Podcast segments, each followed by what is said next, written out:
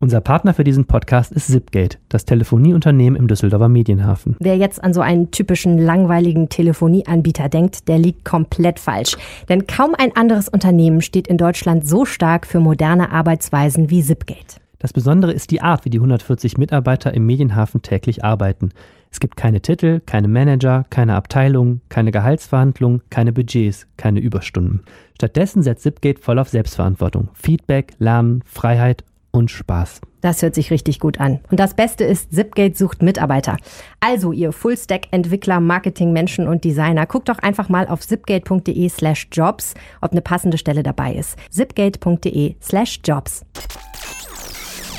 Diese Woche im Rheinpegel. Es gibt ganz viel Streit in Düsseldorf, zum Beispiel zwischen Politik und Rheinbahn. Und zwischen Uniklinik und Pflegepersonal. Da wird immer mal wieder gestreikt. Wir erklären warum. Und natürlich gibt es ganz viel Streit um das Ed Sheeran-Konzert. Der ist aber jetzt quasi vorbei. Und wir sprechen darüber, was die Stadt daraus lernen kann. Alles eitel Sonnenschein ist bei Aldi angesagt. Die planen nämlich die Invasion der Düsseldorfer Innenstadt. Mein Name ist Arne Lieb und mit mir im Studio ist Helene Pawlitzki. Ihr hört Folge Nummer 10 dieses Podcasts und der Rhein steht bei 1,84 Meter. Ganz schön niedrig. Rheinpegel. Der Düsseldorf-Podcast der Rheinischen Post. Hallo und herzlich willkommen zum Podcast Was bewegt Düsseldorf diese Woche? Wir sprechen drüber. Ihr hört uns bei iTunes, bei Spotify, bei RP Online und wo ihr sonst eure Podcasts findet. Und wir haben die wunderbare Laure Ima wieder zu Gast bei uns, weil es natürlich als erstes wieder um den großartigen Ed Sheeran geht, der, wie wir jetzt seit kurzem, seit wenigen Tagen wissen, definitiv nicht am 22. Juli in Düsseldorf ein Konzert geben wird, sondern stattdessen auf Schalke. Yay! Yay! Und zwar zwei Abende hintereinander. Genau, am 22. Juli und am 23. Juli. Also Was ja- Sonntag und Montag. Was ja der absolute Hammer ist, weil das war ja eigentlich etwas, was Kritiker hier in Düsseldorf immer gesagt haben. Wenn es jetzt nicht auf diesem Open-Air-Gelände an der Messe irgendwie klappt, warum kann er nicht einfach zweimal in der Arena spielen? Ja, das ist die, äh, deswegen ist auch als dann am ganz späten Mittwochabend die Nachricht kam, die Welle der Empörung direkt äh, hochgeschwappt irgendwie. Die Frage stellen jetzt alle und ähm, ja, der Veranstalter ähm, erklärt das mit jeder Menge Zahlen äh, und Gründen, weswegen es dann nicht geht. Zum Beispiel? Also der sagt, die äh, Düsseldorfer Arena wäre schlicht zu klein gewesen. Da hätte man auf drei Abende ausweichen müssen. Weil man muss sich ja immer vorstellen, wenn du so ein Konzert in so einer Arena machst, äh, werden ja nie alle, alle Sitze belegt, weil du ja diese Bühne einfach hast. Und er sagt, bei dem Bühnenaufbau, den wir für Ed Sheeran haben, würden wir da pro Abend 40.000 Leute reinkriegen. 84.000 Tickets sind verkauft. Äh, Das heißt, da müssten wir drei Abende bespielen mit. Hm. Und ähm, er sagt außerdem, dass er für jeden Abend zusätzlich zu, dem, zur normalen Kalkulation eigentlich noch so einen 5000 Mann Puffer haben will, weil die Leute werden ja jetzt äh, verteilt auf zwei Tage. Ne? Also du bekommst jetzt gesagt, bist du jetzt Montag oder Sonntag dran. Und wenn Leute da Probleme mit haben, weil sie zum Beispiel an dem Montag schon in den Urlaub mitfahren und doch auf den Sonntag äh, wechseln wollen wieder, planen die halt einen Puffer ein. Hm. Und er sagt, wenn wir den auch noch bei der Esprit Arena eingeplant hätten, hätten wir fest nur mit 35.000 Leuten planen können und deswegen ist das nicht möglich. Und äh, bei der Arena auf Schalke ist das wohl möglich. Okay. Ja, ein bisschen ist es natürlich auch so. In Düsseldorf hätte er jetzt das nicht mehr machen wollen, wahrscheinlich, oder? Was sagt er dazu? Also er hat die ganze Zeit nur damit argumentiert, dass die Arena sowieso zu klein ist. Also dass er da explizit nicht will, das hat er nicht gesagt. Okay. Es, Ähm. er sagt nicht, ich bin mega sauer auf Düsseldorf und werde hier nie wieder ein Konzert veranstalten. Er ist mega sauer auf Düsseldorf Und, wahrscheinlich ähm, wird, naja, Äh, also er, er sagte, bevor er sich über weitere Konzerte in Düsseldorf unterhält, möchte er mal darüber sprechen, was mit den Zusatzkosten ist, die jetzt auf ihn Oh, okay. äh, entfallen durch dieses äh, Hin und Her. Was ja umso bemerkenswerter ist, weil eigentlich wollten die ja noch Geld ausgeben für Düsseldorf, um Bäume umzupflanzen, wenn ich das richtig in Erinnerung habe, die Veranstalter, ne? Ja, halbe Million hatten die am Schluss geboten, zusätzlich zu 300.000 Euro, die sie ähm, pflichtgemäß hätten zahlen müssen äh, als gesetzlichen Ausgleich für die Bäume. Aber das, äh, die Bereitschaft zu spenden für Düsseldorf ist bei FKW Scorpio nicht mehr Ich ausgeprägt. auch, sie werden keine Bäume mehr spenden. Wahrscheinlich nicht. Ähm, trotzdem nochmal jetzt, du hast es schon angedeutet, aber wenn ich jetzt ein Ticket gekauft habe für den 22. Juli, was muss ich jetzt machen als Fan? Also du hast dann schon eine E-Mail bekommen und in der äh, steht drin, dass dein altes Ticket ungültig ist und dass du jetzt ein neues zugeschickt bekommst. Und zwar entweder für den äh, 22., also den Sonntag, das, den originalen Termin, oder für den 23., den Montag. Das haben die, äh, in, das haben die durch ein spezielles Verteilungsverfahren entschieden, wer für was quasi ausgelost worden ist. Und zwar ähm, wer in der Nähe der Felddienstarena wohnt, also jetzt nicht nebenan, aber sage ich mal so in dem Umfeld, dass man sagt, das ist schon okay mit der Anreise, das Mhm. schafft man auch an einem Montagabend. Der hat, bekommt jetzt Tickets für den Montag. Mhm. Und wer wirklich eine weitere Anreise hat, also wenn die jetzt wissen, da reist jemand irgendwie aus Süddeutschland an und der hat sich wahrscheinlich ein Wochenende freigenommen dafür, der wird dann weiterhin äh, an dem Sonntag äh, dann Spiel, äh, zu dem Konzert gehen können. Und die haben aber auch eine Hotline geschaltet und wer dann trotzdem ein, ein Problem hat mit, dem, mit der ihm zugewiesenen Karte, kann sich dann melden und dann äh, schauen sie, was sie tun können. Das, da kommt dann dieser Puffer zum Tragen, äh, von dem wir eben gesprochen haben. Weil die dann halt, es kann ja sein, dass du zum Beispiel montags in den Urlaub fliegst oder irgendwie Ja. das mit der Arbeit überhaupt gar nicht schaffst. Und Und dann, musst am Sonntag und dann Genau. müssten sie auch noch mehr Leute als Genau. nur die Hälfte sozusagen Genau. einbauen. Okay. dann, dann helfen sie halt auch. Und auch wenn du sagst, du willst jetzt aus verschiedenen Gründen, hast du einfach keine Lust mehr auf dieses Ed Sheeran-Gedöns und nehmt diese Karte und lasst mich in Frieden. Sie nehmen die Karten auch zurück. Und dieses ganze Verfahren läuft jetzt bis zum 7. Juli. Ja, Und ab dem 9. Juli verkaufen sie dann die Restkarten. ja. Gute Nachricht für alle, die keine Karte bekommen haben. Also- Schon Wahnsinn, ne? Ich denke immer, man müsste sich an dem 22. Juli, das Konzert sollte ja erst in Essen-Mülheim auf dem Flughafen Ja. sein, dann in Düsseldorf bekanntermaßen, jetzt ist es in Gelsenkirchen. Ich denke mal, man müsste sich an dem 22. einfach an die, an die Bahnstation da stellen, in Essen-Mülheim und Düsseldorf und mal zählen, wie viele Leute da irgendwie Aus Versehen in die aus falsche Stadt gekommen sind. Das ist ähm, äh, ja, ein größeres Oh. Kommunikations... Äh, Ja, wir werden das auf jeden Fall, glaube ich, weiter verfolgen, ob das gut geht oder schief. Ja. Und von dem weiter hören und alle Infos dazu, äh, was man machen muss, wenn man ein Ticket hat, findet ihr auch nochmal ganz äh, explizit auf unserer Website auf RP Online. Und äh, ja, ich meine, das ist jetzt sozusagen, sind die praktischen Fragen, die jetzt mal geklärt sind. Endlich wissen wir, wann und wo das Konzert stattfindet. Aber ähm, zurück bleibt, bleibt die schwelende Ruine Düsseldorf. Weil denn die Frage ist, wie viel Schaden ähm, ist da jetzt angerichtet. Es gibt die einen, die sagen, ach, ist doch egal, das ist doch nicht so schlimm. Den Konzertveranstaltern geht es in erster Linie sowieso ums Geld, die werden schon wiederkommen, weil hier gibt es ja schon durchaus attraktive Möglichkeiten, Konzerte zu veranstalten. Die anderen sagen, nein, auf keinen Fall, die kennen uns jetzt allen den Rücken. Düsseldorfs Image hat mega Schaden genommen. Von hier bis Timbuktu finden jetzt alle Düsseldorf doof. Annelieb, äh, wie sieht's aus? Ja, ganz klar. Die Stimmung ist ganz schön angespannt jetzt so ähm, kurz danach. Ähm, gestern gab es eine dreistündige Sitzung verschiedener Fachausschüsse. Äh, das Ergebnis war vorher klar, dass es nichts wird mit dem Konzert, aber jetzt beginnt auch so eine politische Aufarbeitung, äh, wo jetzt natürlich die verschiedenen Kräfte sich gegenseitig auch die Schuld geben. Ne? Das, die, die Befürworter des äh, Konzerts, SPD, FDP und der Oberbürgermeister sagen, ja, die, es ist gescheitert an den Zweiflern und ewigen Skeptikern und die SP, äh, CDU und Grüne, die dagegen waren, ähm, haben gestern dann nochmal erklärt, warum sie so entscheiden und ähm, das kann noch ganz schön Ärger geben, denn man darf auch nicht vergessen, die Grünen sind ja eigentlich in einem Bündnis mit SPD und FDP. Man äh, merkt es nicht so doll im Moment. Man merkt es nicht so doll und es wird jetzt, man versucht sich gegenseitig äh, die, einerseits die Position immer noch zu erklären und andererseits beginnt aber auch schon nochmal so eine Abrechnung zu sagen, hättet ihr nicht und hätt, musste Hm. das jetzt sein. Und wer richtig unangenehm im Moment wird, obwohl sie ja eigentlich theoretisch gewonnen haben, ist die CDU, ne? Die haut jetzt ein bisschen um sich. Ach, unangenehm will ich gar nicht sagen, aber die, ähm, die CDU ist schon auch sehr unter Druck gewesen bei dem Thema. Ne? Oben im Norden rund um die Konzertfläche ist, ist CDU-Hochburg. Das heißt, man hat ähm, auch sehr stark jetzt gestern die Interessen der Anwohner vertreten wollen. Also Lärmbelastung hoch, ähm, Verkehrschaos droht. Man muss ähm, in Klammern sagen, es ist auch schon ein bisschen Vorwahlkampf. 2020 wird gewählt Mhm. und die CDU will eben auch zeigen als Opposition, dass sie nah bei den Bürgern ist, wenn natürlich Thomas Geisel als Oberbürgermeister da so, ein, äh, so eine Vorlage bietet, verständlich.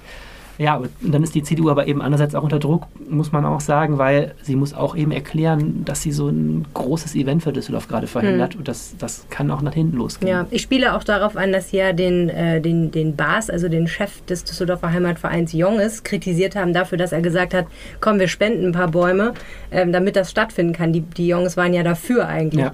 Ähm, also das finde ich schon bemerkenswert, dass sie jetzt hinterher oder äh, kurz nachdem diese Entscheidung gefallen ist, eben gesagt haben, das finden wir aber gar nicht gut, dass das die große Nähe zur SPD, zum SPD-Oberbürgermeister irgendwie suggeriert.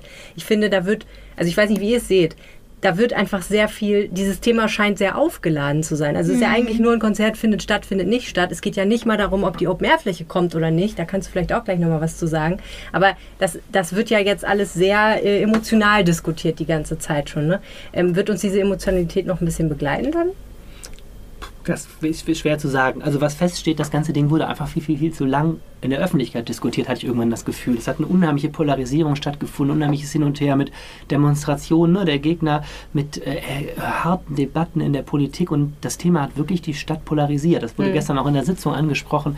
Ähm, eigentlich ist es ja, wenn man mal ehrlich ist, eine ziemliche Nebensächlichkeit. Ne? Der Stadtrat entscheidet dauerhaft, also dauernd über Millionensummen. Hm. Äh, die Stadt steht und fällt nicht mit Ed Sheeran, aber das Thema hat schon ganz schön, das fand ich auch gestern mit dem Düsseldorfer Jong ist da auch ganz schön äh, äh, Fahrt aufgenommen emotional. Und wie sieht es jetzt aus? Kommt das Open-Air-Gelände noch an der Messe, da wo Ed Sheeran eigentlich spielen sollte?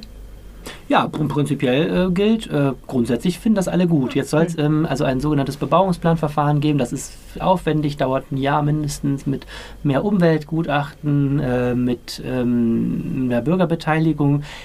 Andererseits muss man sagen, ich sehe das noch nicht sicher, dass das kommt, denn die Bäume stehen halt immer noch da, wo sie stehen und die Grünen sind jetzt auch unter Druck, die können jetzt ja nicht ne, dieselben Bäume ein Jahr später abreißen lassen dann, dann, und das auch noch im Jahr vor der Wahl. Hm. Also das heißt, man muss jetzt irgendwie ein Open-Air-Gelände vielleicht um die Bäume herum entwickeln, keine Ahnung, ob das geht.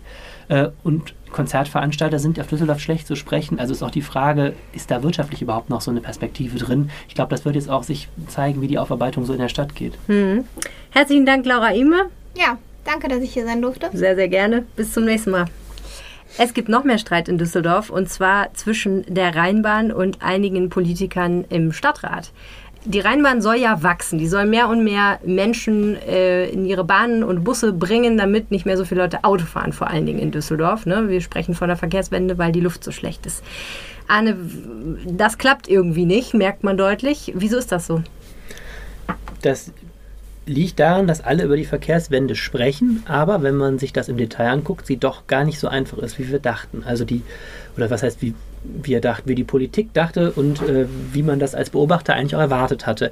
Also dieses Ampelbündnis im Rathaus, SPD, Grüne und FDP, hat mehr Geld in die Rheinbahn investiert, hat einen neuen, neuen Leiter geholt, also einen neuen Vorstand für die Rheinbahn geholt, der ganz klar den Auftrag hat, die Rheinbahn soll wachsen. Also mehr Düsseldorfer sollen die Rheinbahn benutzen.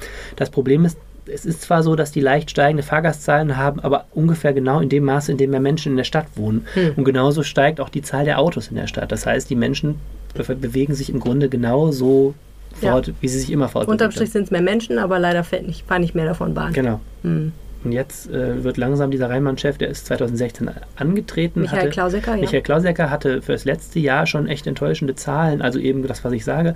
Ähm, jetzt gerät er unter Druck, weil eben gerade rausgekommen ist, dass die Zahlen für das erste Halbjahr 2018 auch nicht so dolle sind. Hm. Da gibt es zwei Politiker, Andres Hartnick von der CDU und Norbert Czerwinski von den Grünen, die da besonders äh, Druck gemacht haben neulich im Rathaus. Äh, kannst du kurz schildern, was da passiert ist? Ja, Herr Hartnick, Andres Hartnick ist CDU-Politiker, früherer ähm, Vorsitzender des Aufsichtsrats der Rheinbahn, bis es zu diesem Machtwechsel im Rathaus kam, sitzt immer noch in diesem Aufsichtsrat und hat ähm, einfach im Ordnungs- und Verkehrsausschuss die Anfrage gestellt, die Rheinbahn soll doch bitte mal ihre Zahlen fürs erste Halbjahr ähm, vorlegen. Und dann hat die Rheinbahn sich da sehr, sehr gewunden, ähm, wollte das erst nicht, weil man Zahlen fürs laufende Jahr nicht, ähm, nicht rausgibt. Jetzt sind sie doch bekannt geworden und es ist so, sie sind schlecht. Ähm, und ähm, jetzt wird natürlich auch darüber diskutiert, warum und dadurch steigt eben jetzt auch der Druck. Und Herr Habdick, muss man eben auch sagen, ist ein ziemlicher Widersacher dieses Rheinbahn-Chefs, also kritisiert mhm. ihn bei jeder Gelegenheit für, für, eine, für eine fehlende oder schlechte Strategie und hat eben auch genau das natürlich bezweckt mit der ganzen Sache, dass er diese Diskussion anregt äh, über den Kurs der Rheinbahn. Mhm. Jetzt muss man, glaube ich, noch mal ganz kurz zumindest etwas vage erklären, warum darf eigentlich die Stadt die Rheinbahn herbeizitieren und sagen, zeigt uns mal schön eure Zahlen vor, warum sitzt da jemand im Aufsichtsrat? Ja, die Rheinbahn ist eine hundertprozentige Tochter der Stadt. Äh, man muss eben wissen, öffentlicher Nahverkehr ist ein Verlustgeschäft. Keines dieser Verkehrsunternehmen in den Städten macht Gewinn, sondern im Gegenteil, die Stadt zahlt da richtig Kohle jedes Jahr an die Rheinbahn. Hm, wissen, glaube ich, viele nicht. Ne? Ja, eben. Und deswegen äh, ist es so, die Rheinbahn muss, äh, da, muss da eben auch immer Rechenschaft ablegen vor der Stadt. Zweiter Grund ist, die Rheinbahn ist total abhängig von der Politik. Äh, das ist eben auch ein Hauptproblem ähm, mit der Verkehrswende, beispielsweise Ampelschaltung. Die Rheinbahn darf sich selber natürlich nicht die Ampeln schneller schalten, wünscht sich das aber, weil sie mhm. ähm, ähm, dann natürlich schneller vorankommt. Dann aber ist das schon wieder Thema dieses besagten Ordnungs- und Verkehrsausschusses und damit ein Politikum. Ja, und jetzt gibt es also diesen Streit. Ähm, wo geht das hin? Wo geht die Reise hin? Also wie lange wird Michael Klausecker diesen Konflikt noch austragen können? Naja, die die Sache ist eben die, Klaus Ecker hat ähm, den Mut besessen, bei seinem Antritt ein genaues Ziel zu nennen, nämlich 2% Fahrgastwachstum pro Jahr. Mhm. Er liegt irgendwie immer bei 0,6 ungefähr. Ähm, das heißt, mit anderen Worten, er muss natürlich jetzt seine Zahlen auch mal liefern, früher mhm. oder später. Er hat, ein, hat, eine Zahl genannt, an der er jetzt gemessen wird. Ähm, Im Herbst beginnt erst die erste wirklich große Neuerung der Rheinbahn, die die Fahrgäste merken. Das sind mhm. einerseits die sogenannten Metrobusse, das ist ein neues Bussystem, schick aussehende Busse. Ähm, die fahren so zwischen den Stadtteilen hin und her. Also mhm. man muss sich das so vorstellen, die normalen Straßenbahnen sind eigentlich alle so konstruiert, wenn man auf die Karte guckt, dass sie alle Richtung Innenstadt führen. Wenn du aber jetzt, was ich, von Gerresheim nach ähm, Mörsenbruch willst und von Mörsenbruch nach Rad und so, da so auf der Schiene, Seitenschiene fahren willst, hm, musst du eigentlich sehr oft, musst du sehr oft in die Mitte rein und dann nach oben weiter ja. oder nach unten weiter. Und diese Metrobusse sollen da eben eine Lücke im System schließen. Das soll natürlich wirklich zusätzliche Menschen dazu zusätzlich Menschen zu motivieren, dass die sagen, auch super, dann besuche ich die Tante in Rad hm. jetzt äh, mit der Bahn und nicht mehr mit dem Auto. Das zweite ist, dass die Rheinbahn endlich mal ihren Abendverkehr anpackt und da ähm, spürbar mehr fahren will äh, in, in, diesen Tagesrandstunden bis 21 Uhr. Also bei der Rheinbahn ist bei vielen Linien noch äh, wie in der guten alten Zeit um 19 Uhr Schluss. Mhm. Die Menschen arbeiten aber heute länger, gehen länger einkaufen und jetzt ähm, will man diese, diesen Abendverkehr mal erhöhen. Mhm. Das soll eben auch sich richtig, also das kostet viel Geld, wenn man diesen Abendverkehr erhöht, weil natürlich das sind viele, viel Personal, viel Bahnen, die fahren und soll natürlich umgekehrt richtig Menschen zum Rheinbahnfahren motivieren. Hm. Glaubst du, das wird klappen? Also klar ist, das wird nicht der Durchbruch in dem Sinne, dass wir hier sitzen nächstes Jahr und sagen, wie konnte das passieren? Kein Auto ist mehr unterwegs oder so. Ne? ähm, das, was ich über den öffentlichen Nahverkehr in den Jahren, den ich hier betreue, gelernt habe, ist, es ist verdammt mühselig. Ne? Es kostet, also es klingt immer so einfach, aber wenn du es dir im Detail anguckst, stellst du fest, da musst du wieder Bahnen kaufen, die kosten viele Millionen. Dann ist der Betriebshof zu klein, da musst du einen neuen Betriebshof bauen, das kostet dann mhm. 60 Millionen. Dann ähm, musst du Marketing machen. Dann sind die Leute wahnsinnige Gewohnheitstiere der Menschen, die immer Auto fahren, mhm. die dazu zu kriegen, selbst wenn das System besser ist, auf die Bahn umzusteigen, dauert. Also ja. die müssen von 100 Freunden hören, äh, da ist aber was Tolles. Ja. Das heißt, auch diese Metrobusse, die, die sich in den Zahlen bemerkbar machen, also da wird es sicher 2020 werden. Ja. Ähm, also meine Lehre der letzten Jahre ist, Verkehrswende ist eine total tolle Sache, aber das ist echt nicht so einfach, wie man denkt. Nee, stimmt.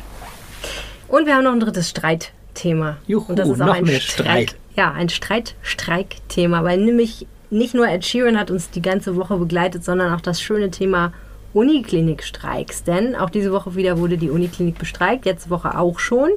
Das dauert dann immer so 48 Stunden und führt immer dazu, dass ein paar Operationssäle nicht benutzt werden können und Patienten nicht so schnell transportiert werden. Das ist also nicht so ein Mega-Drama. Aber das ist auch gleichzeitig ein Streit, den es schon seit, glaube ich, letzten Oktober irgendwie gibt. Also mindestens seit letzten Oktober. Da gab es auch schon Warnstreiks. Tja, weißt du, worum es geht? Ich finde es ein ziemlich kompliziertes, sperriges Thema, ehrlich gesagt. Also ich glaube, da, wenn man so das Klinik- und Pflegewesen, so alles, was ich so höre, ähm, davon anguckt, glaube ich, weiß ich, worum es geht. Die Beschäftigten haben zu viel zu tun, kriegen zu wenig Geld. Kenne ich irgendwo, ja. naja, jedenfalls ähm, gibt es da irgendwie Streit zwischen Verdi, der Gewerkschaft und der Klinikleitung und unsere stellvertretende Lokalchefin Nicole Lange ist total im Thema und ich habe sie mal gefragt, ob sie mir das mal erklären kann. Sie kennt nämlich die Hintergründe. Nicole, worum wird da eigentlich gestritten? Ja, das ist ähm, gar nicht so leicht zu sagen, denn im Grunde sind es äh, zwei Streits in einem. Das eine ist, ähm, dass äh, Mitarbeiter der Tochtergesellschaften der Uniklinik, die da verschiedene Tätigkeiten ausführen, ähm, unter anderem auch zum Beispiel sowas wie Reinigungspersonal und, und solche Leute, mhm. dass die deutlich schlechter bezahlt werden, teilweise als äh, Mitarbeiter der eigentlichen Uniklinik. Mhm. Und die hätten halt gerne für die gleichen Tätigkeiten mehr Geld, also genauso viel Geld wie, mhm. die, wie die Angestellten der Uniklinik. Und dann gibt es einen zweiten Streit, äh, das ist der des Pflegepersonals. Und da geht es eigentlich darum, dass die gerne einen Tarifvertrag Entlastung hätten. Also die hätten gerne einen Vertrag, in dem genau festgeschrieben wird, wie viele Leute zum Beispiel gleichzeitig auf Station sein müssen, damit auch alles gut läuft, mhm. weil die das Gefühl haben, sie werden komplett überfordert und können einfach ihre Dienste nicht mehr schaffen. Mhm.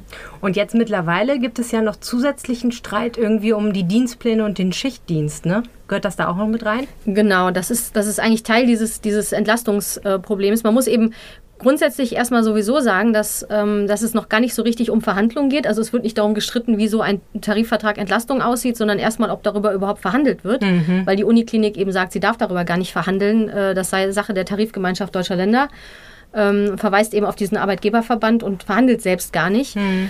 Ähm, und deswegen, und die verweisen aber zum Beispiel immer auch darauf, dass sie schon längst Entlastungsmaßnahmen geschaffen haben und auf diesen neuen Dienstplan, den du gerade erwähnt hast. Den finden aber die Angestellten gar nicht so gut, weil die sagen, naja, rechnerisch haben wir dann zwar am Tag 24 Minuten weniger zu arbeiten, aber erstens klappt das faktisch sowieso nicht, also weil wir dann sowieso immer länger bleiben. Und zweitens gehen uns dann durch diese andere Berechnung aber im Jahr zwölf freie Tage verloren, die wir sehr gut gebrauchen konnten vorher, um uns eben zu erholen. Also mit anderen Worten, da wird im Moment noch gar nicht um die Sache verhandelt, sondern da wird darüber verhandelt, ob man überhaupt verhandeln wird miteinander, weil die Uniklinik sagt, wir sind gar nicht der richtige Ansprechpartner. Ne? Genau so. Ähm, also es wäre auch jetzt ehrlich gesagt schon zu viel zu sagen, es wird darüber verhandelt, ob verhandelt wird, weil es wird noch nicht mal, es wird darüber halt gestritten. Es gibt eben immer die Forderung von Verdi zu verhandeln Ja. und die Uniklinik sagt nein. Ähm, und damit hat es sich eigentlich. Und dann gibt es halt einen Warnstreik von Verdi, auf den es normalerweise aber eigentlich immer nur die gleiche Antwort von der Uniklinik gibt, die eben auch sehr klar ihren Standpunkt äh, vertritt. Ja. Und zum Beispiel eben auch, die haben auch zusätzliche Leute eingestellt und Hilfs, äh, Hilfspersonal, das eben äh, die Pfleger entlasten soll, die zum Beispiel das Essen ausgeben und so weiter. Das heißt, die, die verweisen dann immer darauf, wir tun doch schon was und äh, das muss doch auch in Ordnung sein und für alles andere sind wir nicht zuständig. Von daher gibt es gar nicht wirklich, es gab mal Mediationsgespräche, wo die versucht haben, miteinander ins Gespräch zu kommen. Die sind aber schon nach recht kurzer Zeit auch von Verdi abgebrochen worden, sodass es im Moment, soweit ich weiß, gar keine Kommunikation zwischen den Parteien gibt, außer Ja. über die öffentlichen Kanäle. Und dieser ganze Streit läuft ja schon seit mindestens einem Dreivierteljahr, also so lange berichten wir mindestens schon drüber. Das ist ja wirklich eigentlich krass. Und das Ganze könnte jetzt noch mehr eskalieren, denn Verdi sagt ja immer wieder, wir können auch mal unbefristet streiken, wenn ihr euch nicht äh, vernünftig anstellt. Wie groß ist denn die Gefahr, dass das passiert? Also erstmal muss man sagen, dass der Streit eigentlich sogar noch länger dauert, weil die ersten Auseinandersetzungen äh, in Sachen Tochtergesellschaften äh, stammen aus Anfang 2017. Also das Okay. zieht sich jetzt alles schon eine ganze Weile. Und ja, die Gefahr scheint mir im Moment recht hoch zu sein, recht groß zu sein, dass da wirklich was passiert. Also dass ein unbefristeter äh, Streik ansteht, denn das ist jetzt im Moment der letzte potenzielle Warnstreik. Es läuft parallel die Urabstimmung. Das heißt, die äh, Verdi-Mitglieder sind dazu aufgerufen, eben zu sagen, ob sie in einen unbefristeten Streik treten wollen. Und ähm, das geht bis Freitag und ähm, soll dann eben bis Freitagabend auch wirklich abgeschlossen sein. Dann wird ein Ergebnis vorliegen und wenn das Ergebnis ist, ja, ähm, wir wollen streiken, dann, dann wird das wohl passieren. Was, würde so, was für Auswirkungen würde so ein unbefristeter Streik an der Uniklinik haben? Das kommt natürlich ein bisschen auch auf die Beteiligung an. Also wie viele Leute machen dann wirklich da mit bei diesem Streik. Im Moment ist es ja so, dass sich bei den Warnstreiks immer gezeigt haben, dass rund zwei Drittel der, der geplanten Operationen ausfallen. Also das heißt, wenn man jetzt nicht gerade mit einem Notfall eingeliefert wird in die Uniklinik, der sofort notoperiert werden muss, dann, ähm, dann hat man im Grunde eine Chance von, von äh, 1 zu 3, dass die Operation stattfindet äh, oder nicht. Und äh, da hat sich auch schon einiges angesammelt. Also viele Operationen konnten auch bisher noch gar nicht nachgeholt werden. Und wenn sowas unbefristet eintritt, dann muss man natürlich damit rechnen, dass auch sehr langfristig äh, äh, ganz äh, deutlich weniger Leute operiert werden, dass auch weniger Leute dort auf Station sein können, weil man die einfach nicht vernünftig versorgen kann. Äh, deswegen wird jetzt gerade auch schon parallel darüber nachgedacht, dass die Uniklinik versucht, ein bisschen das Wohl ihrer Patienten insoweit zu sichern, dass sie äh, mit anderen Krankenhäusern darüber ins Gespräch kommen wollen, wer vielleicht Patienten übernehmen kann, einfach damit die eine Anlaufstelle haben. Wenn jetzt das so kommt, dass es einen unbefristeten Streik gibt und ich, sagen wir mal, wache nächste Woche auf und habe einen eingewachsenen Zehennagel, der dringend operiert werden muss, was mache ich denn dann, wenn ich Düsseldorfer bin? Gehe ich nicht in die Uniklinik offensichtlich oder doch? Also der eingewachsene Zehennagel ist jetzt für mich ein schwieriges Beispiel. Ich bin auch kein Mediziner und kann nicht einschätzen, wie gefährlich das für dich dann am Ende wirklich Total wäre. gefährlich, es tut mega weh. Ja, das glaube ich sofort. Ähm, aber, aber ernsthaft, es ist natürlich so, dass äh, ich, ich glaube, dass man sagen kann, dass, ähm, dass das äh, Gesundheitssystem und vor allen Dingen dass auch das Netz von, von äh, möglichen Anlaufstellen in Düsseldorf so gut ist, äh, dass sich keiner von uns in so einer Lage wirklich jetzt ernsthafte Sorgen machen muss. Es wird aber natürlich so sein, dass Wartezeiten wachsen, dass du mit Sachen, die nicht ganz so dringend sind, und ich fürchte, da könnte der Zehennagel ins Spiel kommen, ähm, vielleicht einfach noch eine ganze Weile länger warten musst ähm, oder eben gucken musst, ähm, welches andere Krankenhaus in der Stadt das vielleicht auch ganz gut kann. Und äh, ich kenne jetzt die, die Fußspezialisten nicht so gut, aber äh, da wird es, wird es Möglichkeiten geben, dass, dass dir dann da geholfen wird. Und ähm, ansonsten wird man abwarten müssen, was bei diesen Gesprächen rauskommt und wie sich da wirklich jetzt geeinigt wird, wer wie der Uniklinik beispringt. Herzlichen Dank, Nicole Lange. Ja, äh, sehr gerne. Und dann haben wir noch ein Thema, ähm, das man zuerst mal nicht mit Düsseldorf verbindet. Aldi. der gute alte Discounter. Ich mag Aldi. Kann nichts gegen Aldi so richtig haben. Es ist ein Stück bundesrepublikanische Kultur, Früher, Alltagskultur. früher konnte man, finde ich, mehr gegen Aldi haben, weil früher waren die Sachen, die man da kaufen konnte, wirklich äh, teilweise ein bisschen unterirdisch, aber mittlerweile ist die Qualität echt in Ordnung. Aldi hat eine Offensive in Düsseldorf gestartet und zwar an einem Ort, wo man noch weniger Aldi erwartet, nämlich mitten in der luxuriösen äh, Innenstadt rund um die Kö. Anfang 2020 gibt es vier Aldi-Filialen in der Innenstadt und äh, unser Lokalchef Uwe Jens Runau weiß, was das zu bedeuten hat. Frohe Kunde, 2020 könnte es soweit sein und es gibt vier Aldis in der Düsseldorfer Innenstadt. Wir haben ja schon eins am Südende der Kö. Welche Filialen kommen da noch dazu, Uwe Runau? Ähm, als allererstes dürfte dazu kommen ein Aldi im Karstadt am Wehrhahn. Da läuft auch schon im Augenblick der Umbau. Danach könnte kommen, höchstwahrscheinlich, im, in der Altstadt an der Flingerstraße, da wo heute das Kult-Kaufhaus ist, äh, mit viel junger Mode und sportlicher Mode, dass da ein Aldi äh, aufmacht, allerdings in der ersten Etage. Und ähm, zu guter Letzt, ähm, das hat viele ja sehr erstaunt, im Köbogen 2, dem sogenannten Ingenhofental, am Ende der Shadowstraße, des ersten Teils der Shadowstraße, am Gustav-Gründgens-Platz, auch da soll ein ganz großer Aldi rein. Wie sicher sind wir denn bei den drei Aldis, dass die dahin kommen, wo sie hinkommen? Ähm, der Köbogen ist bestätigt, ähm, Karstadt ist auch bestätigt, da laufen ja die äh, Bauarbeiten auch schon, mit einem eigenen Eingang übrigens. Ähm, und in der Altstadt gibt es noch keine offizielle Bestätigung, aber es gibt auch kein Dementi. Äh, Aldi hat halt erklärt, dass äh, man in, an allen guten urbanen Lagen interessiert sei etc. Aber ähm, der Hauptmieter, eine Firma aus Köln, die 100 Filialen hat, hat äh, ganz offen über seine Verhandlungen mit Aldi schon gesprochen und dass Aldi in die erste Etage kommt und da gehen halt Rolltreppen rein. Das ist auch eigentlich rum. In der, in der Immobilienbranche äh, sprechen da alle ähm, darüber, dass Aldi da reinkommt. Äh, das diffundiert ja immer so durch den, durch den Markt und wir können davon ausgehen, dass das stimmt. Es wird im nächsten Jahr entkernt und umgebaut. Kult geht zum Jahresende raus und dann wird das ein Dreivierteljahr ungefähr dauern und dann hat man an der Flingerstraße zwei Rolltreppen, die nach oben gehen und unten das Erdgeschoss wird parzelliert. Da kommen drei, vier, fünf Geschäfte hin. Also man hat einmal drei gehört, einmal fünf. Das müssen wir noch sehen, wie groß sind diese Geschäfte. Und auch Kult sagt, äh, wenn der Mietpreis stimmt, kommen wir dahin vielleicht wieder zurück und machen auch eine Filiale da wieder auf. Wäre ja ganz nett eigentlich. Ähm, vier Aldis in der Düsseldorfer Innenstadt, zwei davon in unmittelbarer Könige, eine in der Altstadt. Das ist ja ganz schön viel. Was bedeutet das für die Veränderung der Innenstadt in Düsseldorf?